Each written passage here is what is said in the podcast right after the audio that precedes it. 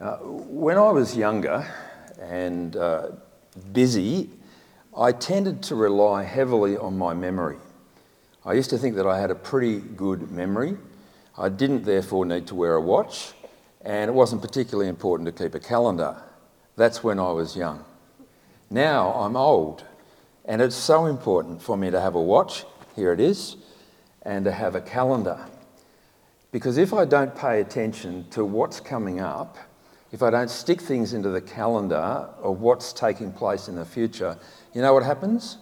Well, I double book, or I triple book, or I've even quadruple booked because it wasn't, wasn't written down, it didn't get remembered.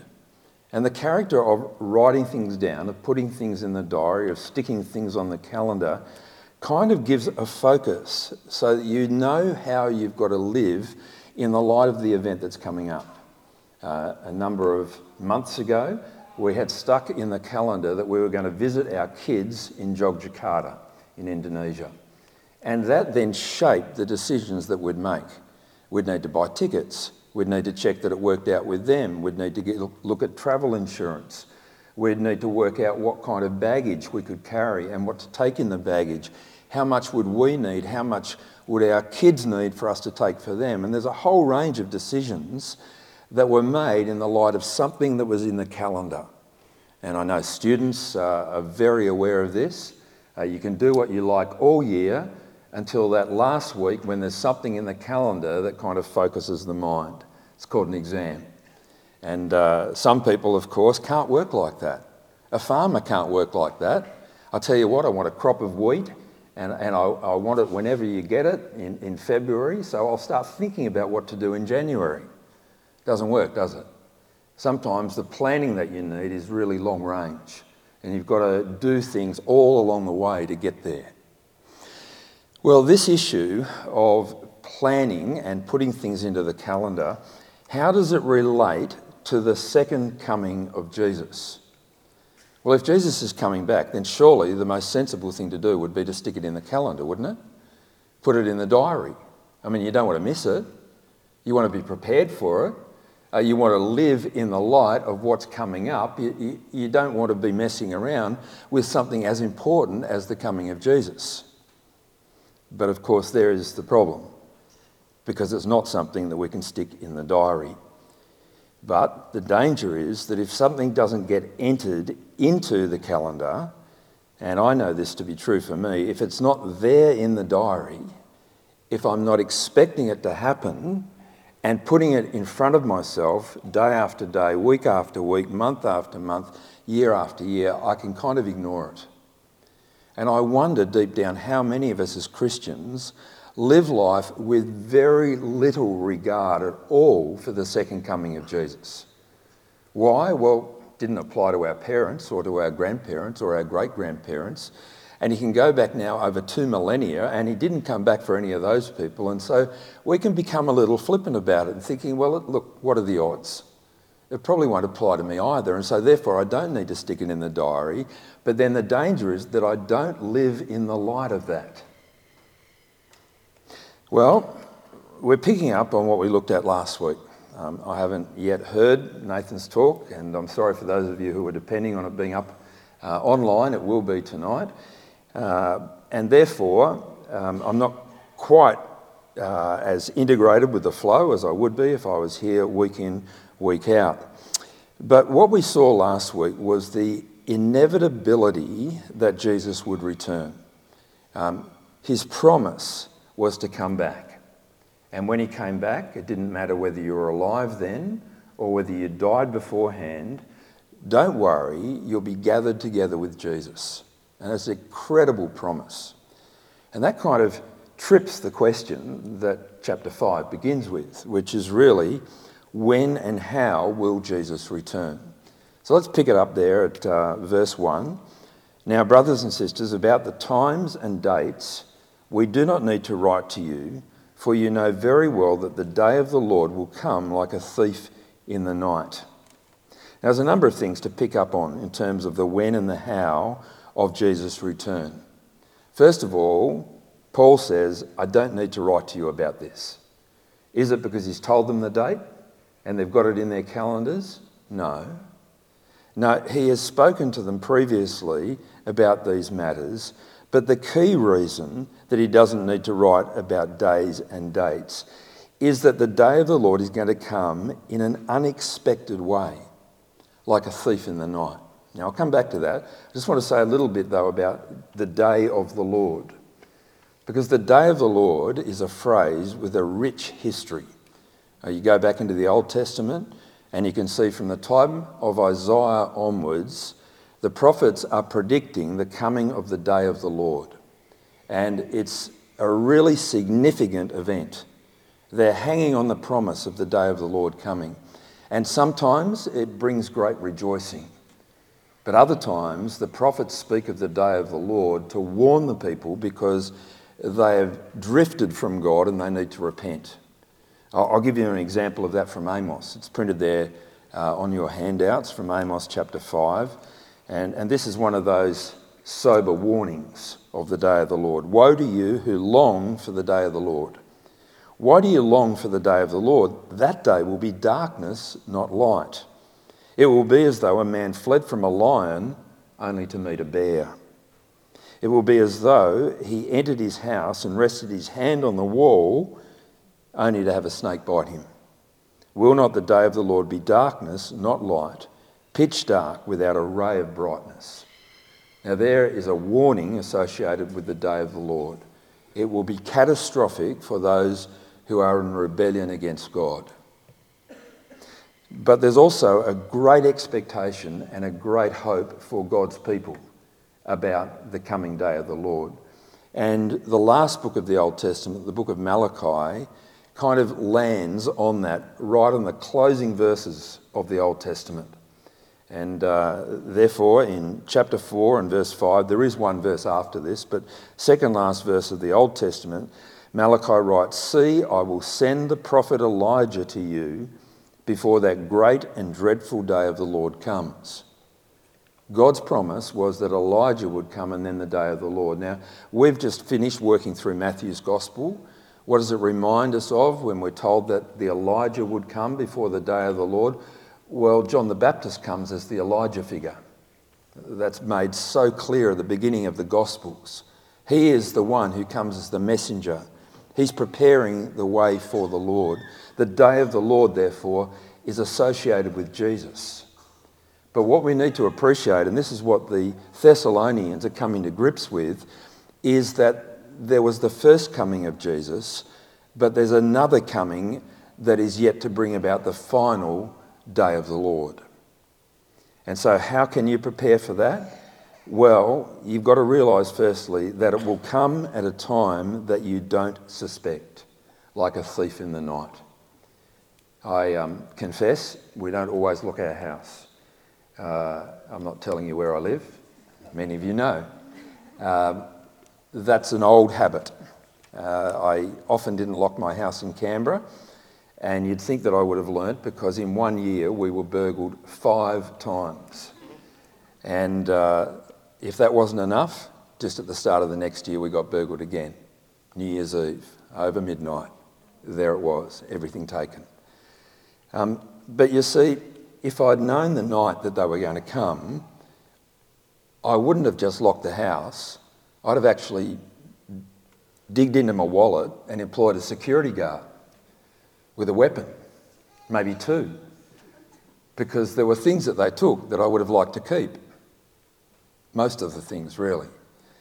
You see, in order to be prepared for the coming of a thief, you need to have things in place. You can't depend upon knowing the day that they're going to come. Um, I know the day the plumber's going to come because I've organised it with him. And so I'm not going to be surprised when he knocks on the door and says, Hi, I'm the plumber. I understand that your taps are leaking. But thieves don't do that, do they? Um, G'day, my name's Bob. Um, I'm a criminal. I've recently got out of jail. I've run out of money. I've heard that you might have some. Oh, it doesn't work like that, does it? So, first of all, it will be unexpected. And uh, in the light of what Jesus says, and in the light of what the Apostle Paul says about it being unexpected, I don't think we should have any time for those who want to tell us when it's going to happen. Um, you may as well just kind of twiddle your thumbs and look up and around and maybe blow them a raspberry because they do not know. Various cults, various Christian groups have focused on particular prophecies and particular ideas. He's going to come on this date, it's going to happen in this way, and those dates go past and they have to revise them. And of course, the, uh, the, the movement into the new millennium uh, the millennium bug and all of that. People get all excited, and here it is, and it's going to happen, and you need to be prepared and receive, but it didn't. It's not by looking at the prophecies in Daniel and looking at the prophecies in Revelation and matching them up with what's going on with the New World Order and the EU and, and COVID, that's a big one, and, and the mark of the, the beast being something to do with credit cards and a whole bunch of implants. And no, no, that's fancy. It's fiction. Jesus says, You don't know. It's going to come like a thief in the night, says Paul. So don't be taken in. But know this it will happen and it will be inescapable. Look at what he says, verses 2 and 3. That day of the Lord will come like a thief in the night, and while people are saying peace and safety, destruction will come on them suddenly as labour pains on a pregnant woman, and they will not escape. First thing to notice here is it will be momentous. It will be a significant event. It's a day of the Lord event. Um, in, in postmodern society, people love to say, You've got your truth and I've got my truth. They, they love to relativize everything. And so if you have this private expectation that Jesus is coming back for you, well, that's nice. You have that expectation. I don't. But we're not talking about subjective experience. We're talking about objective reality. Just as Jesus came to earth the first time, so he will come a second time. That's the message of the scriptures. And you won't miss it. It will be very clear to all people because it will bring in a comprehensive and final judgment. And we've seen that already in the beginning of this letter. Secondly, in preparing for the day of the Lord, you need to recognize that it will be inescapable. Uh, the language that he uses here, the imagery, is that of labour pains. Now, I've never had labour pains. I've had some liberal pains and some Greens pains. Um, no, that's a, that's a joke, right? Um, no, I haven't. And, but some of you have. And um, and as I look around, some of you are expecting them. But the thing about labour pains is that they're inescapable. They trigger something that's going to happen. See, a number of weeks back, I went to the dentist. And I came out of the dentist with a plan of action. Uh, it was going to take place over at least three visits. It was going to cost at least four figures and it was going to be painful. And I decided, therefore, to put it off. I'd, I'd, seen the dentist and I could put it off indefinitely if I wanted to. But if you get labour pains and you see a doctor, you can't put it off. Um, my wife tried on one occasion. Uh, she only had labour pains for one of our four children, and that was on the 1st of October. The child was due on the 7th of January. Uh, she went to hospital expecting that they would put it off, uh, but it wasn't able to be, and so Grace was born at 25.5 weeks. You see, when these things are happening, they inevitably mean that it's going to take place, and that's Paul's message. Comprehensive, potentially catastrophic, you can't avoid it. So then, how can you get ready for that day? Well, that's the next verses verses 4 to uh, 11. But you, brothers and sisters, he says, are not in darkness, so that this day should surprise you like a thief. You are all children of the light and children of the day. We do not belong to the night or to the darkness. So, the, the first thing to notice here, in terms of being prepared, is it's not about knowing the day or the date, it's about knowing who you are and where you are. And he uses an image here of, well, it's a double image really. that of light and darkness and day and night. And I've, I've put a little um, diagram on your outline. You might like to uh, just look at that under We Live in the Day, verses 4 and 5. See, the, the coming of Jesus Christ wasn't simply a one time event where he came and then took everybody to be with him for eternity. The coming of Jesus Christ did everything that was necessary to save people for eternity, but now there's a period of overlap of the ages. People still live and die, but there will come a day when people will be raised when Jesus returns to live forever.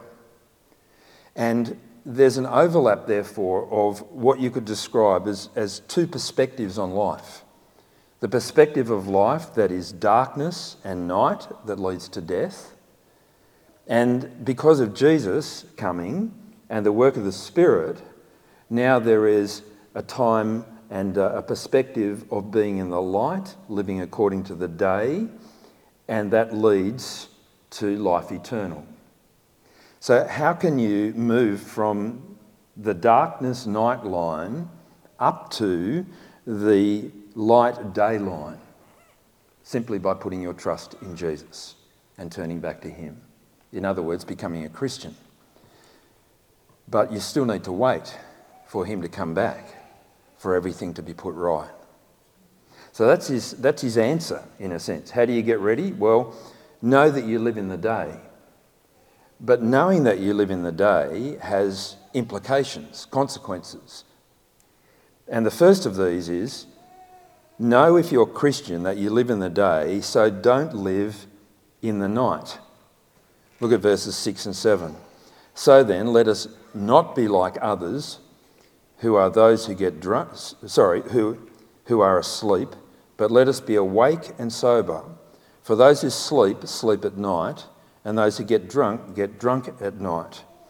Now, he uses a number of images here, contrasting being awake and sober, that is, living in the daylight, knowing that it's, uh, it's time for, for doing daytime things, not time for going back to bed, it's not time for getting drunk. Um, and uh, by contrast, there are nighttime things, and he's not advocating this, by the way, getting drunk and, and, uh, and being uncontrolled, but he's saying we are people who live in the daytime space, not the nighttime space. Now, I'll give you an illustration of this. Um, many moons ago, I was a cabbie. I, I, worked as a taxi driver in Sydney for four years uh, while I was training at university. And I would typically work the second shift of the day. The shifts were from 3 till 3. You could start at 3 a.m. in the morning and finish at 3 in the afternoon. That was the day shift, if you like. Or you could start at 3 in the afternoon and finish at 3 in the morning. That was the night shift. And I nearly always worked the night shift. It just kind of worked for me on a Friday night or a Saturday night. And let me tell you about the character of working day shifts, or even the first two or three hours of a night shift, which is really in the daytime. People are dressed up, people are going to work, people are coming home from work, people are going to the airport, people are leaving the airport. That's the sort of thing that happens in the daytime. But nighttime, that's different. The sleaze comes out in the nighttime. You're picking up people from pubs and bars, and as you pull up to the curb, you don't pull up beside them, you pull up about 10 metres in front of them, and if they can't walk to the car, then you keep on going unless, of course, there's a risk to that person, as there were uh, a number of times that I saw where people were being threatened by others, in which case I would pick them up. But I never had anyone vomit in my cab during the daytime or vomit on the outside of the cab right down the door so that no one ever wanted to come and book the cab again during the daytime. That happened at night. No one ever pulled a knife on me during the daytime. That happened at night. Nobody ever did a runner in the daytime, they'd do that at night. You see, the reality is we're to be people of the day, not people of the night. The, the character of our lives is to be out there, visible, open, in the light, self controlled people of Christ. And so we don't live in the night. We are therefore to get up and get dressed in the daytime. Uh, we should have looked at this during COVID, shouldn't we, when, when people stayed in their jammies all day? Um, but that's another story. Verse 8 But since we belong to the day, let us be sober, putting on faith and love as a breastplate, and the hope of salvation as a helmet. For God did not appoint us to suffer wrath, but to receive salvation through our Lord Jesus Christ. Since we belong to the day, let's be sober. And we need to get dressed appropriately for the day. And the appropriate dress is to put on faith and hope and love. I want to look into these three things in a second because they've, they've really been quite important in 1 Thessalonians to put on faith and hope and love. Come back with me to, uh, well, let me read it to you from the beginning of 1 Thessalonians. So this was the very first week. And we saw in chapter 1, verse 3, we remember before our God and Father your work produced by faith, your labour prompted by love, and your endurance inspired by hope in the Lord Jesus Christ. Faith, hope, and love. It, it really summed up their Christian life uh, or halfway through the letter when he talks about his prayer. Uh, picking it up at verse 10, he says, Night and day we prayed most earnestly for you in, in chapter 3, that we might see you again and supply what is lacking in your faith. Now may our God and Father Himself and our Lord Jesus Christ clear the way for us to come to you. May the Lord make your love increase and overflow for each other and for everyone else, just as ours does for you and may He strengthen your hearts so that you will be blameless and holy in the presence of our God and Father when our Lord Jesus comes with all His holy ones. Doesn't use the word hope there, but it's a prayer in hope for the return of Jesus.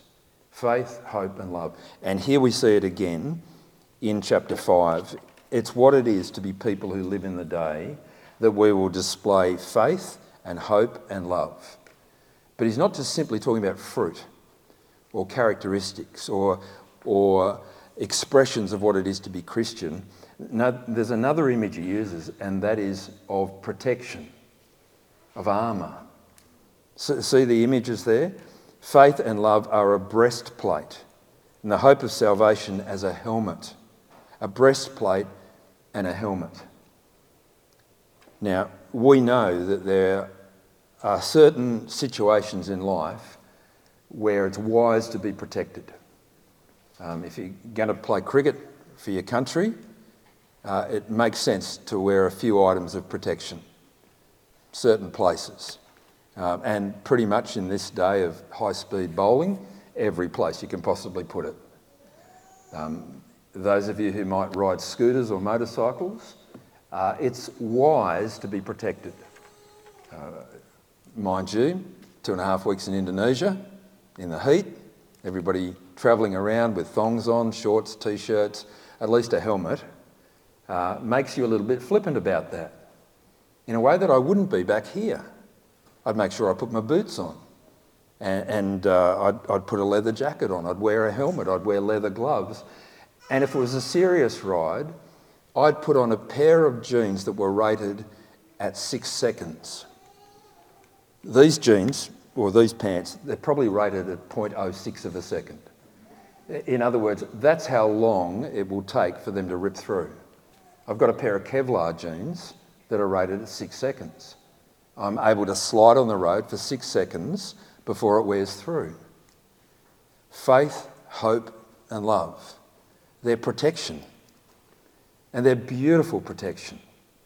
And they're effective protection because each of them point you away from yourself to Christ. Your faith is in Christ. Your hope is in Christ. You're enabled to love Christ and love one another. They, they provide kind of navigation points if you want to change your images. You look to the past and you put your faith in Christ. You look to the future in the hope of Christ coming. Therefore, in the present, you are free to love. Faith, hope, and love. They are key elements, essential elements, protective elements of being prepared for Jesus. And how do they prepare you for Jesus? By faith in Jesus, by love in Jesus, by hope in Jesus. That is, they orient you to depend upon Jesus in every aspect of life. That's how you get it in the calendar. Not by knowing the date, but by having the right perspective. Living in the day, putting on the armour, being prepared for what's to happen. And in the light of this, then, you are to encourage each other to do this more and more. Therefore, verse 11, therefore, encourage one another and build each other up, just as in fact you are doing. How are you to encourage one another? Well, don't just import ideas at this point. Go back to the passage.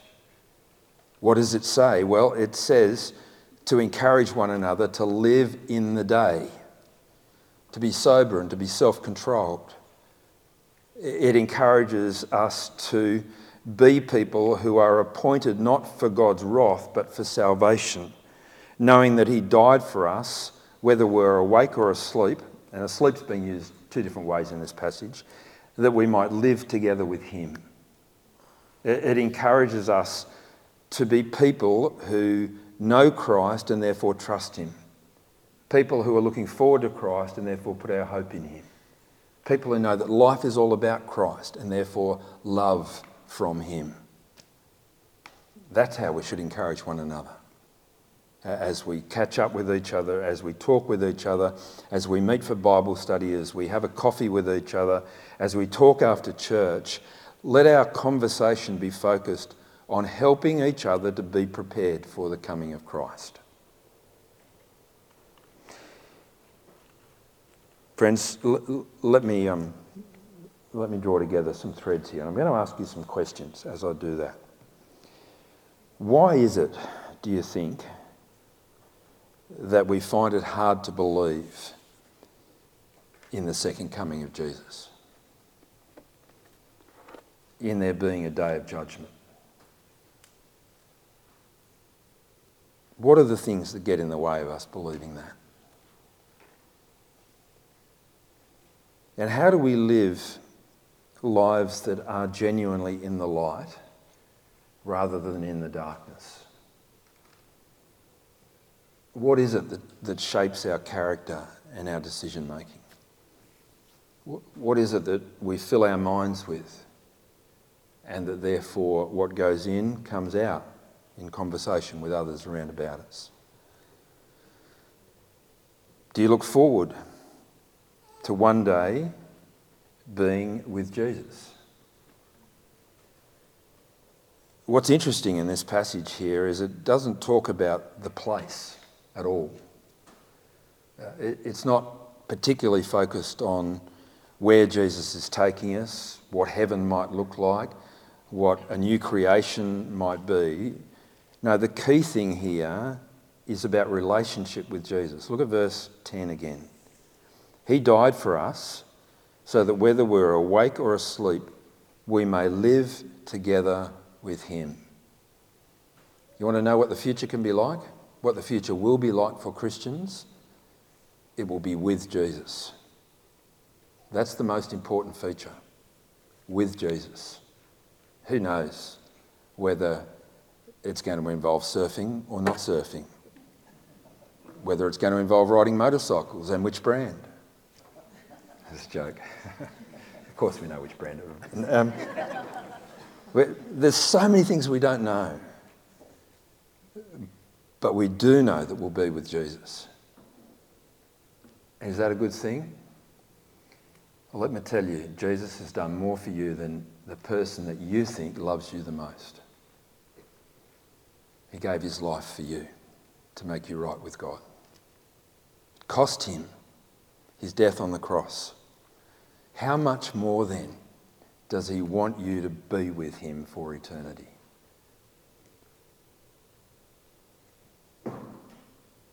And who do you know who might need encouragement to persevere in the light of that? What could you do to encourage them?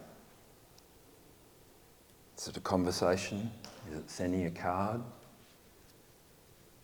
Is it inviting them round?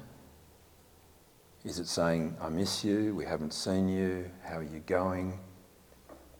Is it speaking up about some of your struggles in persevering as a Christian so that others don't feel that you are kind of living an air of perfection that they could never measure up to? How could you go about encouraging those who need encouragement to persevere until Jesus returns? And, and how could you look to focus more on, on strengthening faith and encouraging people to, to live in hope and to realise that Christ has met all their needs so that they're free to love? See, there's so much to distract us in this life. There's so much going on, there's so much that's appealing. This life is, is amazing, and we live in an amazing part of the world, and we enjoy amazing peace and prosperity. But then look at the threat. While people are saying peace and safety, hey, we live in Bonny Hills, we live in Laurieton, we live in Port Macquarie. It's the ideal place to live there's great danger to us in a way that there isn't to people who are struggling to survive in a refugee camp. They know they're not home. We get deluded into thinking that we are. See, this life is not all there is, friends. I think we'd do well from time to time to think about our bucket lists and what we put on them. You know, is it really about collecting things? Is it really about collecting experiences? The people that need to collect things and experiences, who need to suck the absolute most out of life, are the people that are living for this life alone. We are not. We're not living for this life. And because we're not living for this life, we can make decisions in the light of the return of Jesus. And amongst other things, that means that everybody around us, people that we know and love and care about, will one day give an account before Jesus. Are they going to be in the darkness when that happens, or will they be in the light? Well, I think there's much food for thought, and I'd encourage you to continue conversation uh, about these things as we look to encourage each other in the light of the great promise that Jesus is coming back. Let's pray. Loving Father, we, we thank you that we can trust your promises, but because we don't stick all this in the diary, we can sometimes live as though it's not the case. And we ask your forgiveness for that, and we pray that you'll help us to shape our lives around the truth that your word declares that Jesus will return and that there will be this day of the Lord when everybody is called to account. So help us to be sober, help us to be self controlled, and we pray that by your Spirit you'll produce f- fruit in our lives of faith and hope and love. Amen.